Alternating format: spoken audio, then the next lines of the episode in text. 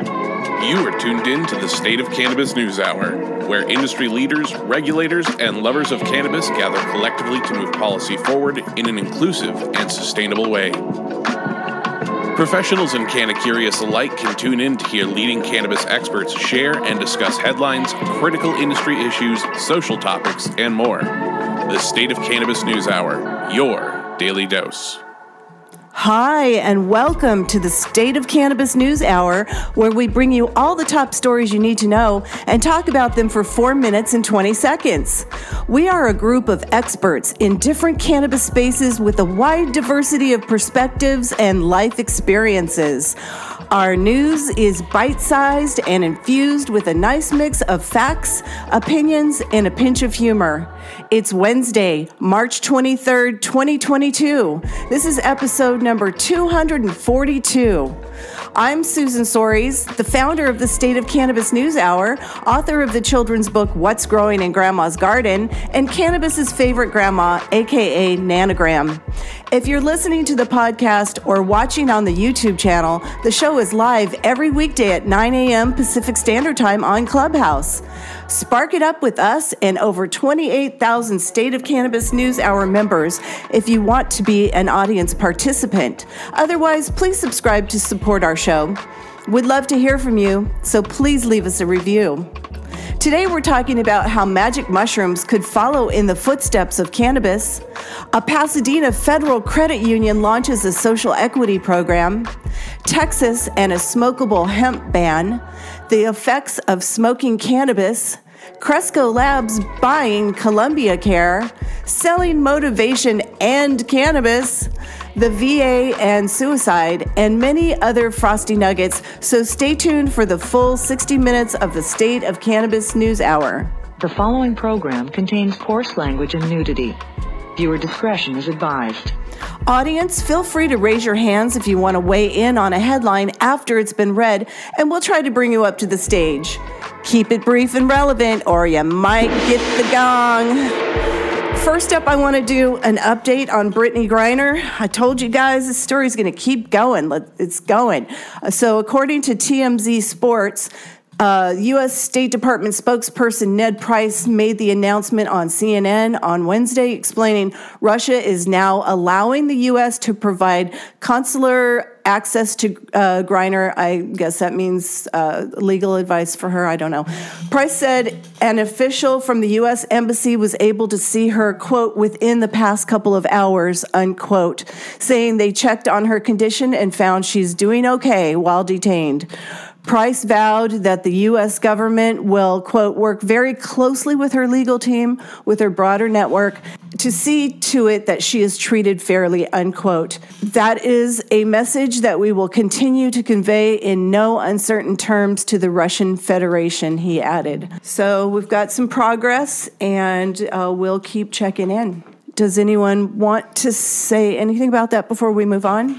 I just really like just saying free Brittney. Brittney G. No, just Brittney. Right, Brittney G. No, free Brittney.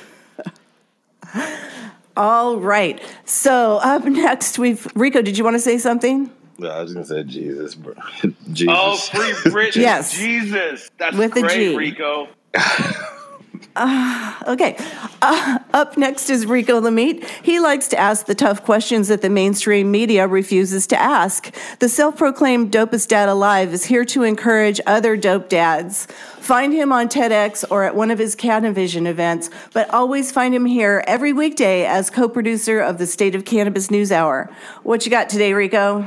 So I've got a little. uh I'm a little torn on this issue, and uh, so I'm gonna go pretty short on the article, and um, hopefully I can tee it up for a little debate at the end of it. So uh, my story's coming out of Politico. Um, how magic mushrooms can follow in the footsteps of cannabis. So according to Politico's uh, Mona Zhang and Liz Crampton, the movement to decriminalize and legalize psychedelic substances, uh, uh, such as magic mushrooms, is being driven by the same destigmatization playbook that helped uh, Americans politically embraced cannabis over the past decade, using nascent research and personal stories, particularly from military veterans, to convince lawmakers to rethink prohibition. Just five years ago, you couldn't present anything tied to shrooms uh, or psychedelics to local legislators, but now they're on bills from both Republicans and, and Democrats in over a dozen states. Democratic Washington State Senator Jesse uh, Salmon or Salomon, I don't know, uh, says in this article proposals to study medical benefits of psychedelics added to bills allowing adults to consume under supervision have gone viral and sparked an interest nationwide. I just don't, I just didn't know there were so many like minded people on this. He's currently sponsoring a bill that would allow psilocybin for use for adults over 21 under supervision. The movement still hasn't gained traction with many on the federal level, however. Uh, psilocybin, LSD, and MDMA are still Schedule 1 narcotics under the Controlled Substance Act, uh, classified as highly addictive with no medical applications. But the article highlights some signs of growing interest. Like in January, the National Institute of Drug Abuse hosted a workshop on psychedelics and therapeutics. And last year, it awarded a $4 million grant to explore the impact of psilocybin on tobacco addiction. Rep- Rep- Representative Alexandria Ocasio Cortez uh, has sought to make it easier to conduct psychedelic research, but those efforts have been rejected by lawmakers. They touch upon the 60s acid backlash. The U.S. Uh, had similar psychedelic renaissance and LSD was the subject of more than a thousand scientific articles published between 1950 and 61, and psychiatrists pioneered therapeutic use of LSD in the early 50s. Uh, but just like cannabis movement we talked about yesterday, it became highly politicized and targeted by opposing groups as dangerous wing of the 60s counterculture, driving research underground for decades. Uh, Republican Oklahoma State Representative Daniel Paes uh, introduced legislation last year uh, to facilitate psilocybin research. He says he was inspired by similar legislation passed by Texas last year um, and is driven by a desire to help rectify the suicide rate among Oklahoma's veterans, which is higher than the national average. He says he was humbled by the bipartisan support of the bill, which the House approved earlier this month. He was quoted in the piece saying, In a post pandemic America, we have to address the mental health crisis. Um, as thoughtful as possible as we can uh, with all the options on the table. You know what? I do agree with him on that front. Uh, the article is a little lengthy, but I highly recommend the read if you've got about 10 minutes to burn, as it draws upon points from both Democrats and Republicans. I'm not really big on using protected groups of Americans as political pawns to push legislation, but it seems to be working with veterans, and uh, people are getting access to medicine quicker as a result. Uh, maybe it's something that the cannabis industry can lean further into instead of fighting so hard to right the wrongs of the war on drugs. If legalization matters to you more than the people who were harmed by the war on drugs uh, for generations after generation. So um, I want to uh, just want to spark a debate here. Um, uh, should we lean more into the veteran debate rather than the war on drugs? I don't want to discount anybody who's died, anybody who's been affected ne- negatively um, for this, or um, uh, cut short anybody's fight uh, to actually get their licensure or anything like that. But it seems to be working um, using the veterans as the fight um, on the psilocybin on the on the psychedelic end of the uh, end of this debate. So um, I want to tee it up to the rest of the team. What do you guys think? Uh, should we uh, lean more on the veteran end of uh, the argument, or should we continue talking about social equity? What do you guys think? This is Rico Lamitte, uh, Dopest Dad on the Street for a State of Cannabis News Hour. So, Rico, as- I think that we should lean on the veterans because I think that they, you know, are just, I think that that's our strength. Hey, Rico, I agree. And I think uh, that. Um, not to do away with the conversation of social equity, but I think from a policy perspective and gaining more support on, you know, and getting more coalition between Democrats and Republicans, um, we are starting to do a hard pivot towards our veterans and specifically veterans of color who have been left out in the conversation of, of access to medicine. So I, I agree somewhat. Yep, I hear I hear you, Roz. And I, I, look, as a veteran myself and a person of color, I appreciate it. I think veterans are something that we can all rally around because it's hard to argue when somebody has committed their life and blood to the country and put you know put their life at risk, or at least signed up to put their life at risk. That being said, that's all it is. Is just like we're doing it because oh this is something we can rally around not because there's tacit agreement. But yeah i do think we need to lean into veterans because i think it's common ground that all of us can rally around. These are people that paid it forward for us and we should be looking for ways to do the right thing. And the fact that veterans groups have rallied around cannabis and psilocybin especially around ptsd uh, indications i think is a good uh, tip of the spear if you will for both industries. I agree But do you think? Uh, do you guys think that the the whole argument and the whole fight against the war on drugs is going to be lost if we do get federal legalization pushed and it's more uh, rallied around the veterans? Um, is anything even going to be done to right the wrongs of the war on drugs? That's that's that's my fear. It's all going to be lost, and everybody's going to forget about that altogether. And black and brown people are going to continue to hurt. Yeah. I, hey, Rico, man, as a fellow person of color, do I really believe reparations are ever going to come? Do you No. believe that? So, this notion that we could repair the damage done by the war on drugs is hopeful. It's wishful thinking. I'd rather just have the war on drugs end and start the healing process in some way, shape, or form. But to think that we would get any payback or any nod to what's happened, well, what about all the other shit that's happened in history that we're still waiting on? So I would just as soon see it end. Right. I agree. I think it's aspirational, um, but This is why I say we need to talk about reparations. Fuck social equity. Um, it's a great philosophy, great cause, but it's not working anywhere. If you want legalization, veterans looks like it's going to be the way. All right, we're at the end of the time for that story. Thank you guys for that, little thoughtful debate there. All right, so uh, up next, she's a Master of Divinity, Juris Doctorate, uh, graduate tax scholar, scholar, and um, she's always lit, man. Up next is uh, Victoria Litman. I wanted to keep it short so we can go into your story immediately. Yeah, thank you. My story today, uh, is, re- I think it's really an important piece, and I'm happy to bring it. Um, devastating piece coming out of the Atlanta Journal Constitution. The headline is The Time I Bought Marijuana for My Son in a Petco Parking Lot. Subheadline says, uh, Filling, in quotations, a prescription for medical marijuana oil during chemo took creativity. The author of the piece is a father, Bill, writing about an experience he and his wife faced during their son Michael's two year fight against an aggressive bone cancer treated by chemo and nausea. He says the doctors were always chasing the nausea, prescribing one drug after another for relief, a routine that was very hit or miss, often miss. He says it was a hellish existence for Michael and very dire for my wife and I, who had to helplessly watch our child suffer so miserably. In 2019, Michael inquired about medical cannabis. His oncologist wrote him a script, but explained that in Georgia it remained in a bizarre limbo. A doctor could prescribe the low THC oil, and it was legal to possess it, but it was illegal to grow the plant that supplied the oil in the state, and it was illegal per the state law to bring it in from elsewhere. Uh, Bill writes, therefore, you must get it from the pot fairy or somewhere. It's not clear. The legislature, again, in all its wisdom, didn't elucidate. So once Bill received the prescription recommendation from the oncologist, he made calls and came to contact with what he called a medical marijuana underground railroad. He was connected to a woman who had some oil matching the prescription and met her outside of a suburban Petco. In 2019, a full four years post medical legalization, the legislature, during that year when he did that Petco uh, transaction, the legislature finally passed a bill that would have established companies who could grow. Per usual, this involved a highly competitive bid process with six companies selected out of 40, 50 who applied, including some with Republican lawmakers who voted against legalization on their board. Again, per usual, there was protest from applicants that were not selected, and the plan to actually start producing the oil was stalled, leaving patients again with no access. This year, 2022, several legislatures are again trying to get something moving. At a recent committee hearing, State Representative Sharon Cooper spoke of the cruel passage of time since lawmakers have debated the issue in 2019, which again was four years, I think, after they actually passed it. So it's been, you know, we're coming on almost 10 years since they've legalized it. She noted, with while choking up, that several patients pushing for medical marijuana, some of the original advocates or their children, have passed away during this time. Bill, who was the author of this piece, wrote that his son was one of them.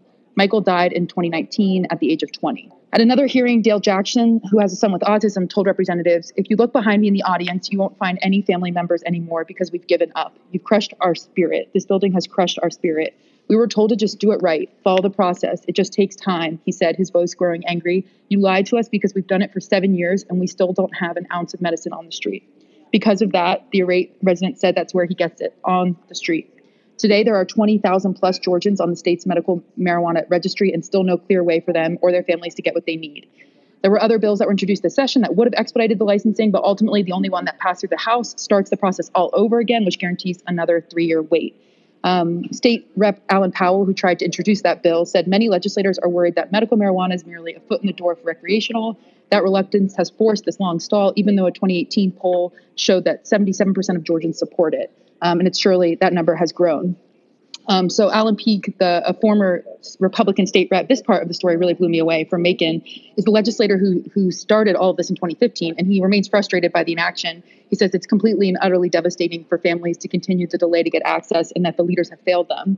Um, he says, you know, and it takes will, and there hasn't been that. But he was one of the losing bidders. He's a former state legislature. He did not file to protest. He has, for several years, helped foot this underground delivery system to families. Somehow, medical marijuana oil enters the state somehow, and PCAST volunteers deliver it to those with prescriptions. He's passed the oils on to his helpers at the state capitol. So, literally, this underground system comes through the state capitol and then goes out and delivers it. Um, so, our guardian angels meet people at Target, at Chick fil A. He said they've even taken oil to sheriff's offices.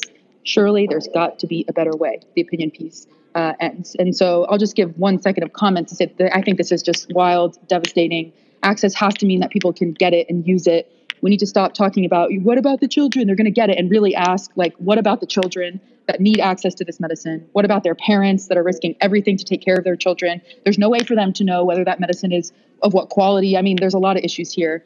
And I just think if we're not talking about medical and medical protections, especially for you know pediatric patients, I, you know it sounds like when this child was beginning his treatment, he was 18 or under um, at both the state and federal level. Uh, I think we're still talking about prohibition. So I think this is a really sad story, but I uh, important to bring, and I appreciate the time. And I'm Victoria Litman with the State of Cannabis News Hour. It's just sad. As you were reading that story, Victoria, is just um, I remember spending time with with lawmakers and talking about you know legalization how can you square up having allowing patients the hope of having medicine however they don't know how to get it because you don't have a way for it to be grown processed or cultivated in a way that protects the patient the quality of the product so on and so forth. And it's just sad. And, and i didn't realize they have a bill that's going through the house to restart the whole process over again. And um, you know it's just it just makes you shake your head. It's like this endless kind of circle of nonsense in which one agency says that they cannot do something because of the federal status, and then it just kind of is a hot potato that keeps getting passed around. Meanwhile, uh, there is evidence and research as to the the medical benefit for this, but but folks, you know, children can't get access. Various people can't get access because of this red tape. It's hope I'm never in that situation ever.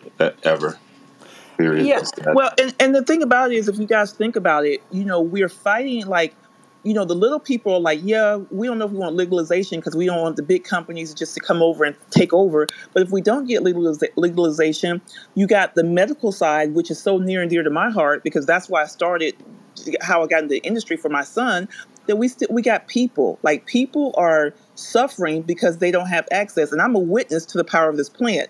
And so it's just so hard to try to square up your position as an advocate, as someone that's you know in the industry. Where should we be on this? Should we be fighting for legalization so patients are good and they can have access? However we know from an economic standpoint that that may be the end of a small business or you know uh, the little man being able to be a, to to participate in this industry. It's just man it boggles the mind.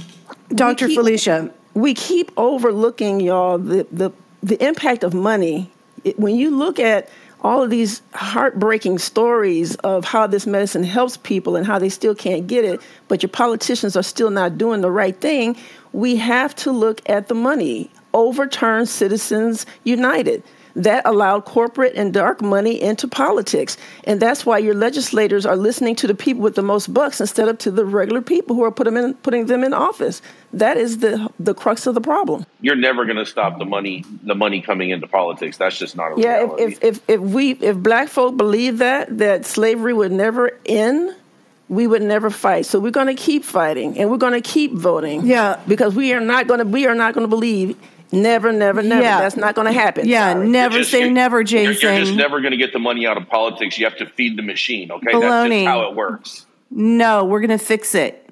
You this is just continually highlighting the war on drugs and people. Don't be a negative Nancy, war. Jason. I'm not being negative. I'm just letting you all know that you're never going to take I, the money out of politics. That's just the pure and simple I, truth of the matter.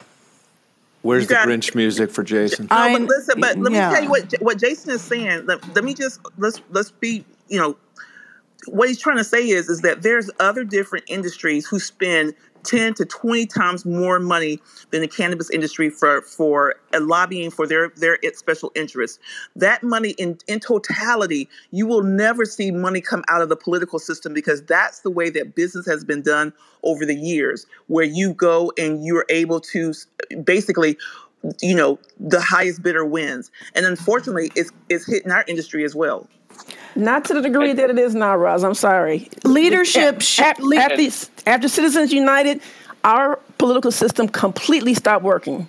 Completely no, that, stopped that, working. That, that's not true. Our political system. It, well, I'm sorry. It works for the rich. As, it works as, for the rich and powerful. It works for the rich and powerful. Citizens United was just a fraudulent piece of legislation that was put to pacify people. It was a okay. bill. To, to, it was, yeah, it was money a case. one way it to was another litigation. way. Look at our politics since Citizens United. Look at it. All right, all right. I, we're we're gonna get a room. We're gonna get a room. Yeah. I Let's like that spice, that Wednesday I- spice today. But let's keep it, let's keep day, it bro. civilized today. Keep it, let's keep it civilized. Yep. Let's go. Susan, right. can I say one more thing? Mm, we need to get a room. We need to keep moving. It's Okay. Right. everybody wants to say one more thing. So yes, let's get a room. I want to say more things too. Go, Rico. All right, Jason Beck is just doing his thing. he loves to trigger, and uh, he is the cannabis industry's longest continuously running retailer. And I just read on his Wikipedia page, he's now also the holder of three, count them, three PhDs with the Z in bro science. Very unreal. also known as the Kaiser Brose uh, to all of us. And um, you can catch him wearing a mink coat, private jet hopping, triggering the libs, and um, smoking the world's best weed on any given day. Jason Beck, what you, You got for us fake today, my man? 100% Rico, and that is also while I'm sipping on liberal tears to rehydrate myself from all of this weed that I'm smoking. But nonetheless, let's get back to the to the real headline. My topic today comes out of Pasadena, and everyone who's a naysayer against safe banking, I have this to say to you, okay? Because this is the way of how it will be done. Where Pasadena Service Federal Credit Union launches a social equity program with StandardC to provide banking for cannabis and marijuana businesses. Where's the applause and the claps in the room? Pasadena Service Federal Credit Union and StandardC have announced the formation of a social equity program to help underserved cannabis businesses obtain fair access to banking and financial services. Despite delays by the United States Congress to pass cannabis banking reforms and broader legislation for cannabis legislation, most notably the Safe Banking Act, which needs to pass, pass safe banking, and the Cannabis uh, Administration and Opportunity Act, Pasadena Service FCU has taken the initiative to serve the underserved communities that have been adversely impacted by the war on drugs. Jamal Byers, Director of Compliance for Pasadena Service FCU, commented While Congress deliberates, our credit union is doing what we can to help level the playing field by providing access to banking to those who truly need it. While cannabis remains restricted under the Controlled Substances Act, CSA, the Financial Crimes Enforcement Network, that's FinCEN, which enforces the Bank Securities Act, the BSA, and its anti-money laws, AML requirements, issued guidance under FinCEN 2014 G001 in 2014 that clarifies how financial institutions provide services to cannabis-related businesses consistent with their BSA obligations. Robert Barron, the Chief Experience Officer for StandardC, noted in launching its social equity program, Pasadena Service FCU is solving a fundamental problem faced by the cannabis industry, particularly those businesses that do not have access to the banking system. StandardC is proud to support the efforts of the Pasadena Service Federal Credit Union and enable financial institutions to serve the underserved market. Businesses looking to apply for an account with Pasadena Fe- Services Federal Credit Union can complete an application with StandardC using this link. And I will share this link so that way Susan can share it with all of you in our newsletter. And I really want to applaud this bank for coming out and taking this action. is definitely what's needed. And, and, and again, I'm going to say it again. Pass safe fucking banking. And this is Jason Beck reporting for the State of Cannabis News Hour. J- Jason, J- Jason has gone full Ric Flair this morning. you guys got him all revved up, but I have to uh, respond to that by another fuck safe banking. fuck you. Nothing makes Jason happier than kids suffering, right? like Then who's suffering, Victoria? I don't like to see anyone suffering. That's just fake news. that was I can last hear him story. kissing his own. I can hear him kissing his own biceps. off the top rope. oh, Chris. No, but big Everyone loves to kiss my biceps, Chris. I'll be right over. Oh I, I, man. won- I, So- I- you know what? I wonder what you know. Out of all the banks, all the credit unions in California, what was the impetus behind them taking that that step out? And you know, it, was it is it clickbait? Are they serious? Does it? Uh, are they? I would love to see some outcomes after about six months to a year.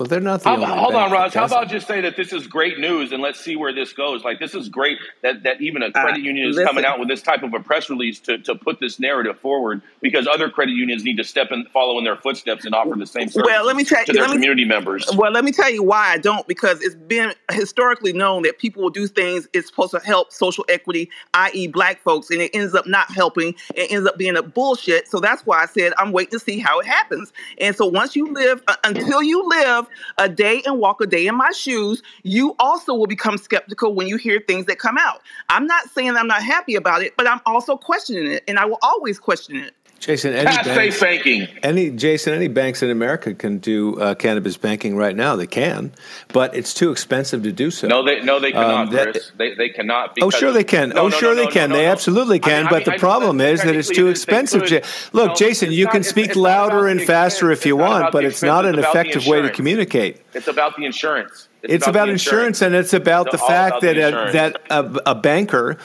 uh, servicing regular clients, not in the cannabis industry, can serve a hundred times more clients in another industry than in cannabis because of all the SARS reporting and, and all the all the uh, process they have to go through. That's why the main reason why banks don't do this because it's too damn expensive to, to no, it service has cannabis nothing to do with the expense. It has everything. I've to do with spoken the to bankers about this, Jason. You're- just you're- not you're Jason. wrong. You're wrong. Yeah, It's not- sorry. I've spoken to reality. bankers Jason, you're directly not about this. right.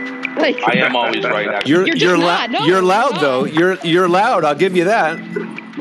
All right. All right, let's keep All right, smoking next. the news. All right. So she's a pot loving PhD pushing for common sense cannabis policy for everyday people and a real life out- outside the box activist remaining optimistic in the midst of cannabis chaos like we're having here today. Up next is Menaka Mahajan. What you got for us today, Menaka? Thank you so much, Rico. Uh, so I'm going to take things in a very different direction. Um, I am talking about a High Times article that uh, the headline reads New VA veteran suicide program won't allow cannabis as treatment. And I want to give a trigger warning right at the top. In this segment, I'll be discussing suicide, which some listeners may find disturbing. If you or someone you know is suicidal, please contact your physician, go to your local ER, or call the suicide prevention hotline. In the US, that phone number is 1 800 273 8255. So here is the story. Uh, earlier this month, the Department of Veterans Affairs published a notice that it would be creating a three year suicide prevention grant program funded with a 174 million, appropri- million dollar appropriation from Congress. This program is named after veteran Parker Gordon Fox, who joined the Army in 2014 and who died by suicide six years later on July 21st, 2020, at the age of 25. The Suicide Prevention Grant Program has been created by interim final rule effective on April 11th, 2022.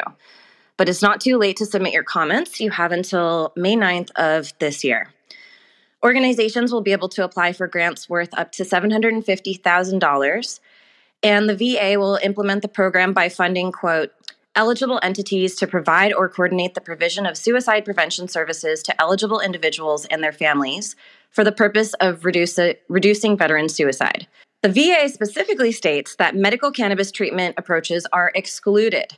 Quote, it is also important for VA to note that any approaches and treatment practices approved will need to be consistent with applicable federal law. For example, the use of, excuse me, grant funds to provide or coordinate the provision of marijuana to eligible individuals and their families will be prohibited, as marijuana is currently illegal under federal law. Cannabis fits under the category of non traditional and innovative treatments if you look at the Federal Register and grant notice, but it will not be funded. If if you disagree with this or think that the VA should be proactive in pushing other agencies in the executive branch to correct the scheduling of cannabis so veterans can access suicide prevention programs uh, and approaches involving cannabis, consider submitting your comments for inclusion in the record. One group that's advocating for the descheduling of cannabis from a veterans access perspective is the Veterans Action Council, the VAC. Last week, the VAC sent a letter to U.S. Attorney General Merrick Garland pointing out that he is out of compliance with federal law, specifically the Controlled Substances Act, the CSA. You may be wondering how and why the overseer of the Department of Justice could fail to follow the law. So here's the deal. On December 20th, 2020, the United Nations deleted cannabis and cannabis resins from its most restrictive schedule of the control of controlled substances under the Single Convention on Narcotic Drugs of 1961. This treaty change and the World Health Organization's cannabis approval that underpinned it triggered a clause in our CSA in the United States. In some cases, treaty changes require adding a new substance to the control schedules. In this case, the deletion of a substance in treaty requires a corresponding change in the CSA, according to the Veterans Action Council. We have Michael Krawitz with us today. Uh, could we please bring him up from the audience? And he is here to shed some light on federal cannabis policy from the veteran perspective. Michael is the executive director of Veterans for Medical Cannabis Access and leads the Veterans Action Council. Hi, Michael. Thank you for joining us. You've been working on Veterans Access for many years. Uh, we'd love for you to share some insights with listeners today to help them understand what's going on. So I will pass the mic to you, please. Thank you. Thank you so much, Menaka. Good morning, everyone. The veterans uh, group that I belong to and I'm the executive director of is called Veterans for Medical Cannabis Access. And I am a proud member, uh, a council member of the Veterans uh, Action Council. Um, we actually, Veterans for Medical Cannabis Access, brokered the VA policy that we're now under back in 2010, believe it or not. And believe it or not, the VA uh, just really, uh, for the very first time, uh, solidly promoted that policy and spoke of the policy with a recent sit rep video that I would point everyone to. But this story, this headline, uh, you know, really, the, the VHA, the Veterans Health Administration, is caught between the, the federal and state in a way the federal government runs narcotic drugs. They control the DEA prescription pad. But the states, the states is where medical boards, medical licenses, all this medical stuff happens. So, you know, what we've done from my perspective is we've created a life raft made out of hemp and cannabis. And we've, you know, swam with our all our energy out into the ocean to try to help the VA with this problem. And they're saying, no, we'd rather drown the doctors inside VHA are expected to be real doctors. I mean, that's not just us, the veterans that expect that. The leadership of the VA expects them to be real doctors, find real solutions for their patients. The Veterans Health Administration leadership uh, would never imagine that these doctors actually set aside their medical training and their medical knowledge and what's best for their patient in favor of some, you know, directive or memo that they sent down as a result of the DEA pressure. Hmm, that's so interesting. And so, um, so there, are you saying that the red tape is basically preventing access to a a common medical treatment? I'm saying that veterans in Canada go and get their veterans benefits, and with those veterans benefits are accessing cannabis that is mailed to their home by the program, and veterans in the United States are not. Why not? Okay. Thank you so much, Michael. We're at time on this headline, but really appreciate you coming up to share your insights. Thank you. Thanks for having me. Yeah, thank you so much, Michael. We're going to relight the room really quickly. Tuned in to the State of Cannabis News Hour, your daily dose. The thoughts and opinions expressed in the State of Cannabis News Hour are those of the individual speakers, not those of any other speaker at State of Cannabis or its members. The statements made in the State of Cannabis News Hour do not constitute legal or accounting advice, and State of Cannabis and its speakers make no representation regarding the legal status of any substance in any country, area, or territory or any other authorities. The views expressed in this room do not establish any fiduciary relationships. The sponsorship of the State of Cannabis News Hour do not imply or constitute any endorsement by the State of Cannabis or the expressions of any of the opinions whatsoever on the part of the State of Cannabis or any of its speakers. Viewer discretion advised. Let's keep smoking the news. Let's. Now, he's an OG dope dad, known and respected by industry peers as a steadfast defender of cannabis culture and perpetual bridger of gaps. Always the first step up and defend legacy operators and the co-founder of and now CEO of Papa and Barkley. He's come to the stage next. Guy Rocourt. What you got for us today, my man? Thanks, Rico. Good morning, Susan. Good morning, team. Uh, this morning, my article is coming out of the Los Angeles Daily News, and it says new rules add more complications to the state's legal marijuana system, as if it wasn't complicated enough. It's well documented that California's legal marketplace is rife with problems, due in part to onerous red tape, high taxes that allow the traditional market to continue to dominate. As a result, California is again looking to overhaul this regulatory framework for adult and medical use. The Department of Cannabis Control last year, you know, as a result of previous regulatory overhaul and consolidated efforts uh, consolidated three different agencies into one and has proposed new rules to govern the legal cannabis market. Unfortunately, many of the changes would further complicate the legal cannabis market rather than improving it. In 2019, the Legislative Analyst Office found California's cannabis taxes were too high and the taxing mechanism too inefficient for licensed cannabis companies to successfully keep compete with the illicit market. Thus, even if the marijuana industry thrives in most parts of the, the country, a coalition of licensed marijuana businesses recently complained that the entire industry in California is collapsing. So, among the positive changes, which just between you and I, I'm not sure is positive. One, the article says that one of the positive changes is that the rule would ease ownership reporting requirements by clarifying that passive investors with less than 10% ownership is a, is a licensed business would no longer be considered a financial interest holder responsible for providing extensive reporting and background checks to the state as a condition of licensed businesses. Not sure why that actually is positive to us. It just means that investors just have to be savvy and own less than 10% amongst their friends and or amongst entities and just have less reporting. That is not actually positive. I just want to be clear. The article says it is. Unfortunately, it does go on to say that the majority of the proposed changes would make it even more costly and burdensome for cannabis industry businesses to operate the state's legal cannabis market. For instance, the Department of Cannabis Control is considering banning the use of shipping containers and modular buildings on the premises of legal cannabis facilities, which will require many cannabis companies to build build costly permanent structures. existing licensees are only offered a six month grace period to erect these permanent structures and come into compliance with the new rules, further raising the cost of compliance and making it harder for cannabis companies to compete with the illicit market. They also are proposing that in addition to the previous bill that said if you had employees north of more than 20 employees, you had to submit a labor peace agreement with local unions, this require this requirement is constitutionally suspect because it's typically only reserved for the National Labor Board to to solely impose these kinds of requirements. But here it is, the DCC is, and they're thinking about further extending it to companies that have less than 20 employees again, I support unions and I appreciate as a person that has an employee base of 120 people, I understand why we need that, but A, not the point of the DCC to require it. B, doesn't the DCC have bigger fish to fry? That's just my opinion. That's not in the article. Going on, it does say that Gavin Newsom has indicated that he need that he understand the understanding that certain changes need to be made to allow the legal cannabis industry to compete.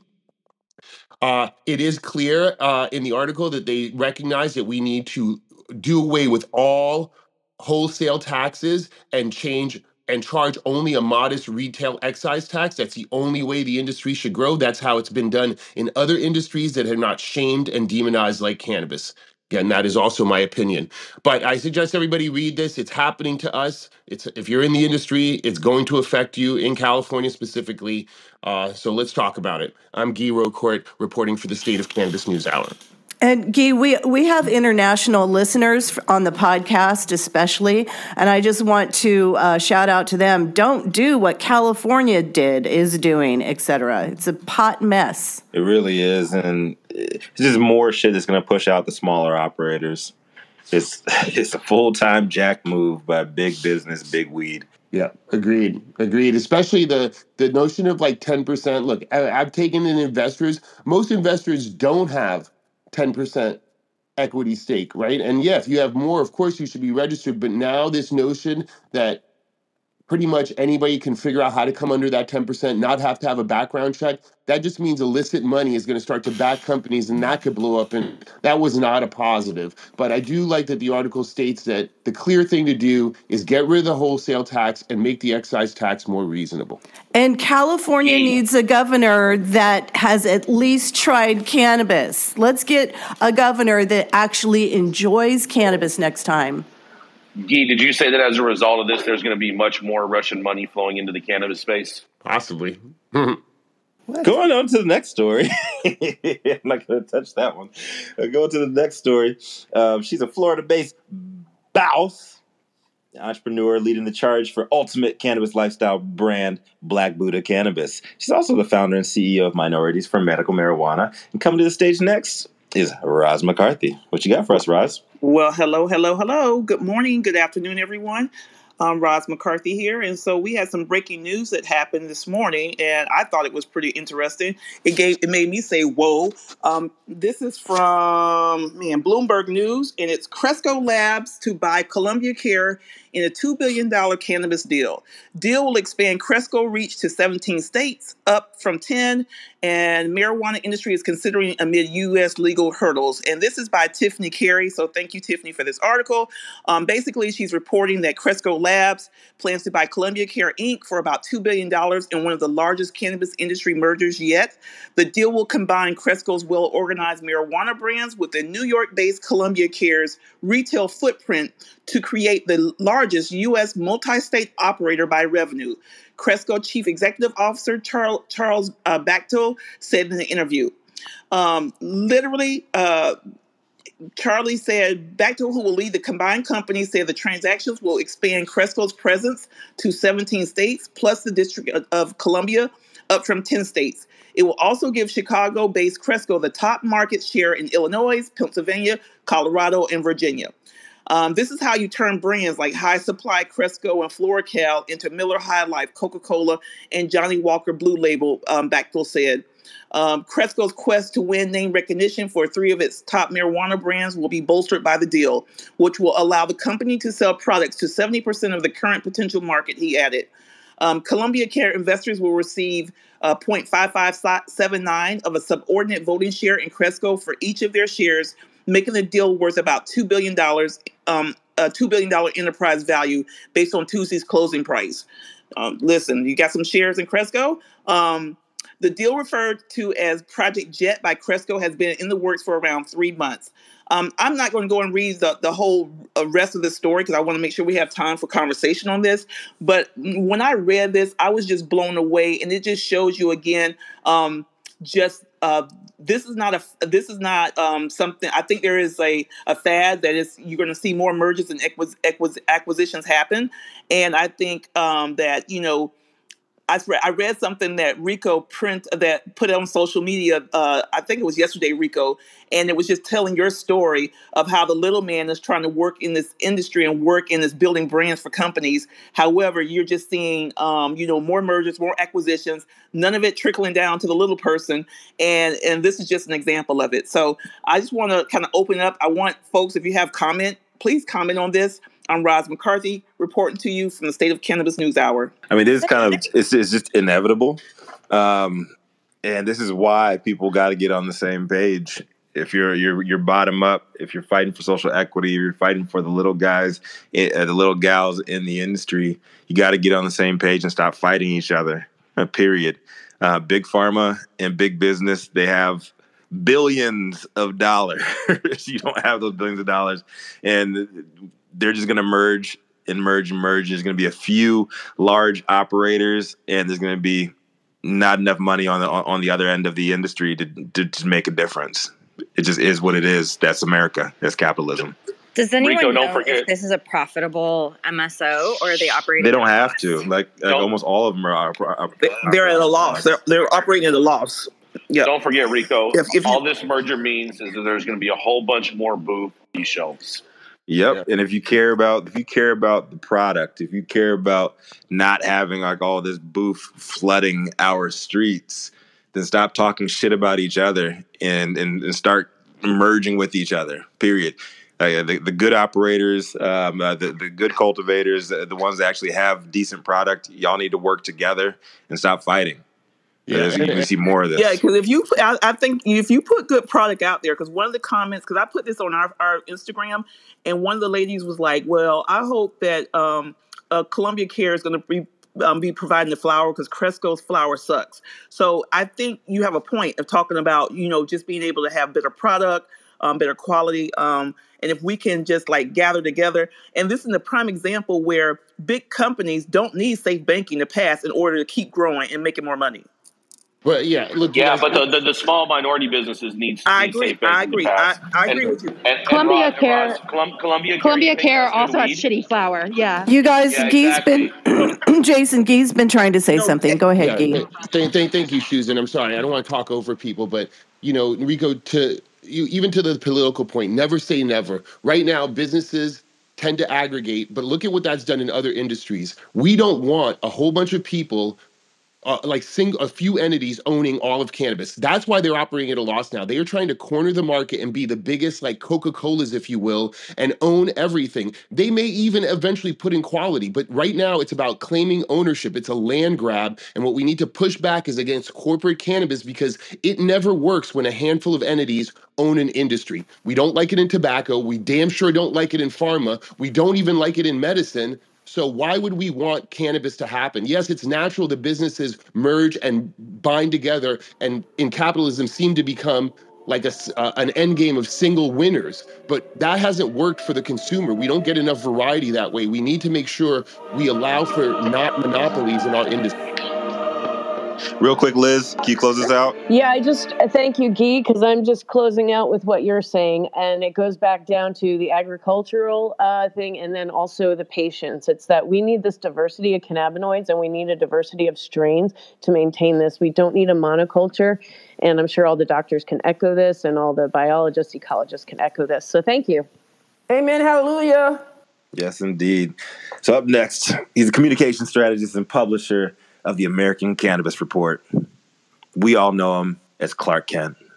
You guys might know him as Sesame and a Superman. Come to the stage next, Christopher fucking Smith. What you got for us today, my man? Thank you, Rico. I don't even know what that last part is. Good morning and good morning, Susan. My story today comes from the Washington Post, and I'm happy to say there are no trigger warnings at all with this story. Hopefully, it will transport you a few minutes for a few minutes back to the days when cannabis was a little bit of fun, a little bit of mischief, and getting one over on the man made it a great day. Remember a few years ago in California when people got around the problem of selling weed without a license by selling something else and then gifting the weed? Apparently, in New York, this is big news these days, and the man is throwing a shit fit that people would have the nerve to do this. But down in DC, fuck it. Gifting is a go. To gift marijuana, DC companies must sell something. This one sells motivational speeches. So there's a clever fellow down there named Ryan Ha. Uh, he's a DC native, 33 years old. His last major gig was managing a comedy club in China, which I think if your name is Ha, seems like a sort of a dangerous thing to do. Ha? What? Ha? What? Well, that's why he did it and not me. But anyway, when he came back to DC, the laws about possession of cannabis had changed. Sales were not legal, but it was legal to grow your own and give away up to an ounce. And so the gifting comp and, and the gifting concept had worked in other places. So he created a company called Dreamy DC. As for employees, he was turned on by how Trader Joe's greeters were so cheery. He thought of them as having the ideal personality type. And now all he needed to do was sell something so he could gift the weed. And my guess is that he was broke at the time. So he tried to answer the question what is an intangible gift that will sell? And you got to appreciate the logic. It's kind of like John Cusack in that movie Say Anything when the girlfriend's father asks him, What are your plans for the future, Lloyd? And he says, I thought about this a lot, sir. I don't want to sell anything, buy anything, or process, as, process anything as a career. I don't want to sell anything bought or processed, or buy anything sold or processed. I want to, or process anything bought or sold. What I really want to do is date your daughter, sir, and kickboxing, sport of the future. For Ryan Hope, Ryan Ha, the answer was not kickboxing, it was hugs. But then he pretty quickly realized that no one wants to hug their drug dealer. So that, that was his words. Uh, so Dreamy DC launched in 2016, offering a product that is so sustainable, it generates no waste at all. Motivational quotes. They are sold by Dreamy DC speakers, quote unquote speakers like this. Uh, speaker Liz Sluchak rides her bike for deliveries on a street corner not far from Nationals Park. Uh, she finds Malcolm Bell, an account manager who's paid $60 to hear her read a Victor Hugo quote Laughter is the sun that drives winter from the human face. 60 bucks. Bell contemplates them. He says the quotes always connect him with something I'm going through. He feels especially good about this after the COVID era. And now, in her personal capacity, Sluchak hands Bell the equivalent of an eighth of an ounce of marijuana.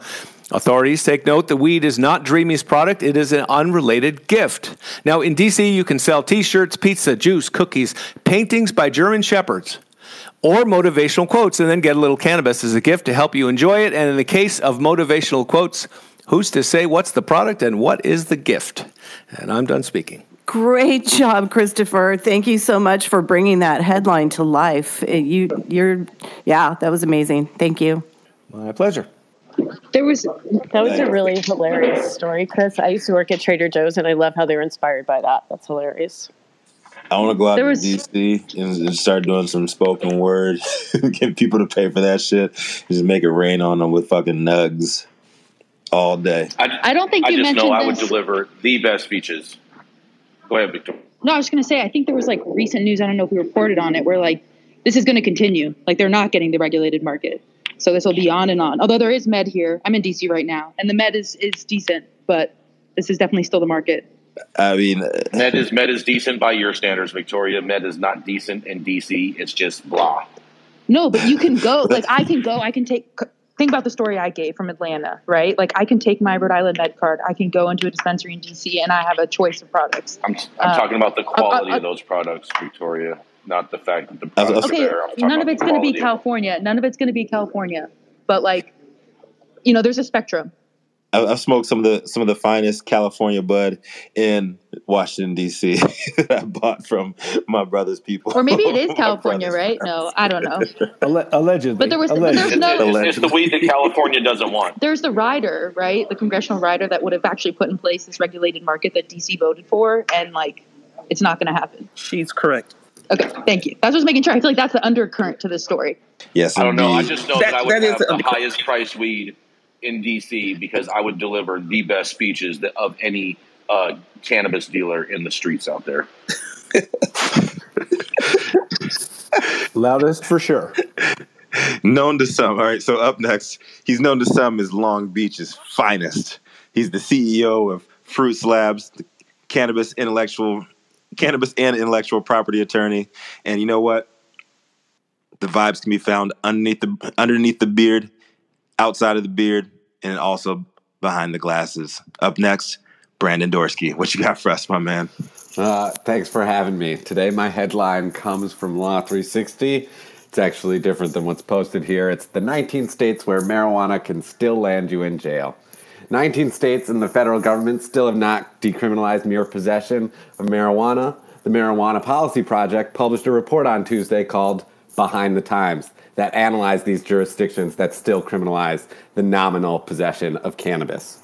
The states identified as not having yet decriminalized simple possession are Alabama, Arkansas, Florida, Georgia, Idaho, Indiana, Iowa, Kansas, Kentucky, Oklahoma, Pennsylvania, South Carolina, South Dakota, Tennessee, Texas, Utah, West Virginia, Wisconsin, and Wyoming. MPP advocates for complete decriminalization, which removes jail time as a threat for simple possession and instead imposes a civil penalty, like a fine. Toy Hutchinson, president and CEO of the Marijuana Policy Project, said, quote, it is absolutely amazing that in 2022 we have a multi-billion dollar industry and an entire ecosystem around it, and at the same time we're still arresting almost 600,000 people a year for simple possession. Some states with medical marijuana programs have not even decriminalized simple possession, like Oklahoma, Alabama, and Florida, which still criminalize it without a registered patient card. And despite federal law enforcement being barred from bringing cases against patients and suppliers that are in compliance with state authorized medical marijuana programs, the continuation of federal prohibition has additional negative impacts on individuals, including impacts on employment opportunities, housing, and immigration. The report further noted that much of the data was supplied by the FBI's Uniform Crime Reporting Program, that because several agencies actually do not report their data to that program, and local jurisdictions may also undercount or underreport the number of persons arrested or jailed for nominal possession, that the total number of annual arrests likely exceeds 600,000 people a year. I found these statistics a little bit alarming, and it's extremely sad that uh, uh, still every year in the United States, more than half a million people are being arrested for nominal cannabis possession, and also identifying that there are multiple medical marijuana states where, without a card, you could potentially go to jail for nominal possession.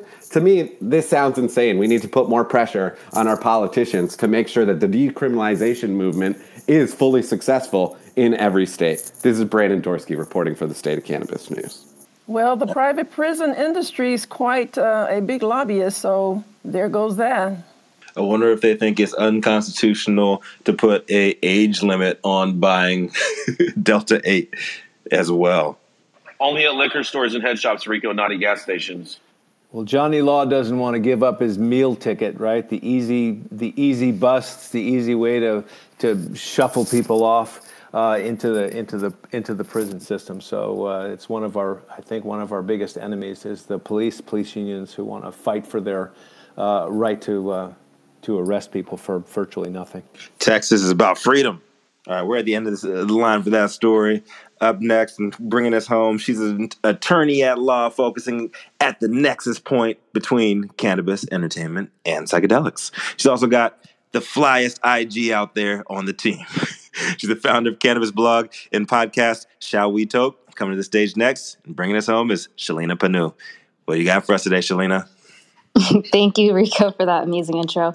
Good morning, everyone. My name is Shalina. I just want to do a follow up from yesterday's article, which was about Nevada finalizing cannabis consumption lounge rules. So, yesterday in Las Vegas, a public workshop was held to discuss Nevada's cannabis consumption lounge regulations. As reported by 8 News Now, the discussed rules and regulations at the public workshop were regarding lounge employee training, requirements for packaging, and serving sizes of cannabis. The main concerns and questions were about social equity licenses and the application process. They also went over language changes in the regulations that were a cause of concern to local dispensaries and future applicants. As for how they will be giving out licenses, there will be an unlimited amount of licenses for dispensaries wishing to add on a lounge. There will be 10 social equity applicants in hopes of increasing diversity. Additionally, another 10 licenses will be given to those hoping to open a private standalone lounge. Cannabis Equity Inclu- Inclusion Committee Aisha Goin stated that although she's eager for this to happen, she appreciates the slow pace of the regulations coming out. She believes that this way they won't have to go back wishing they had done certain things differently. Licenses won't be issued until the board is finished with these regulations and take a vote on it. They may likely hold another public workshop. Did you attend this public uh, workshop? What are your thoughts on this meeting? My name is Shalane, and I'm reporting for the State of Cannabis News Hour. Actually, I think we did have somebody in the room. Oh, Nicole's up here now. You want to put Nicole up front? Nicole Buffon went yesterday. Nicole? I don't know if she's on in audience, but oh, yeah. there she is. I'm sorry. Here she is. hey, comes. Nicole. Good morning, everyone. Um, thank you. Yes, I, I, attended the meeting yesterday. It was about two and a half hours. Um, I appreciate the CCB for um, making sure to take the time to listen to everyone's concerns. Um, and one of the biggest issues that was discussed was how the social equity licenses um, regulations are going to be issued out um, and, and, qualifications. Uh, so that that was one of the biggest concerns. But also learning that the um, it's going to be up to the private uh, businesses and license holders to actually get the training for their um, servers. So the health department is going to be in charge of training, but they're going to be looking at private businesses or organizations to actually do that training for the staff of the consumption lounges. A lot of interesting facts were were um, discussed, and I appreciate the CCB for taking their time, like Aisha said, and listening to everyone and considering everyone's um, suggestions. One of my biggest suggestions was for unused cannabis to be donated to medical organizations and to veteran organizations instead of being destroyed and thrown away. Thanks, Nicole. That was that's that was great. And um, shout out to Aisha. I know she's done some hard work and with her organization there in Nevada to um, make sure that the social equity piece is just not, um, you know, that it has some teeth to it. Thank you. Uh, just real, real quick, I, I, just I really hope that they do go forward uh, with everything, uh, allowing people to operate that don't have um, that don't have dispensaries as well. I thought it was really um, uh, interesting the comment that Gerardo had yesterday. I agree. All right. Well, we've reached the, the top of the hour. That was a really great show. If you missed any of it, make sure to catch the replay or find us a few hours after the show anywhere you get your podcasts or on our YouTube channel. And if you like the content, please subscribe and leave a review. A big thank you to all of the correspondents that comb through all the headlines each day to bring us just what we need to know. A big thank you to Rico for co producing the show and to our pinup girl, Liz Rogan. And thank you, audience, for being our eyes and ears when there's news in your city, county, state, or country, your addition to our show makes the State of Cannabis News Hour news you can trust.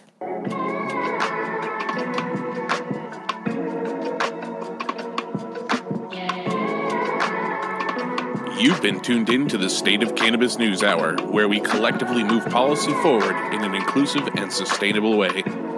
Start your morning on a high note and join us every weekday at 9 a.m. Pacific Time for the State of Cannabis News Hour, your daily dose. Say goodbye, Rico. Bye.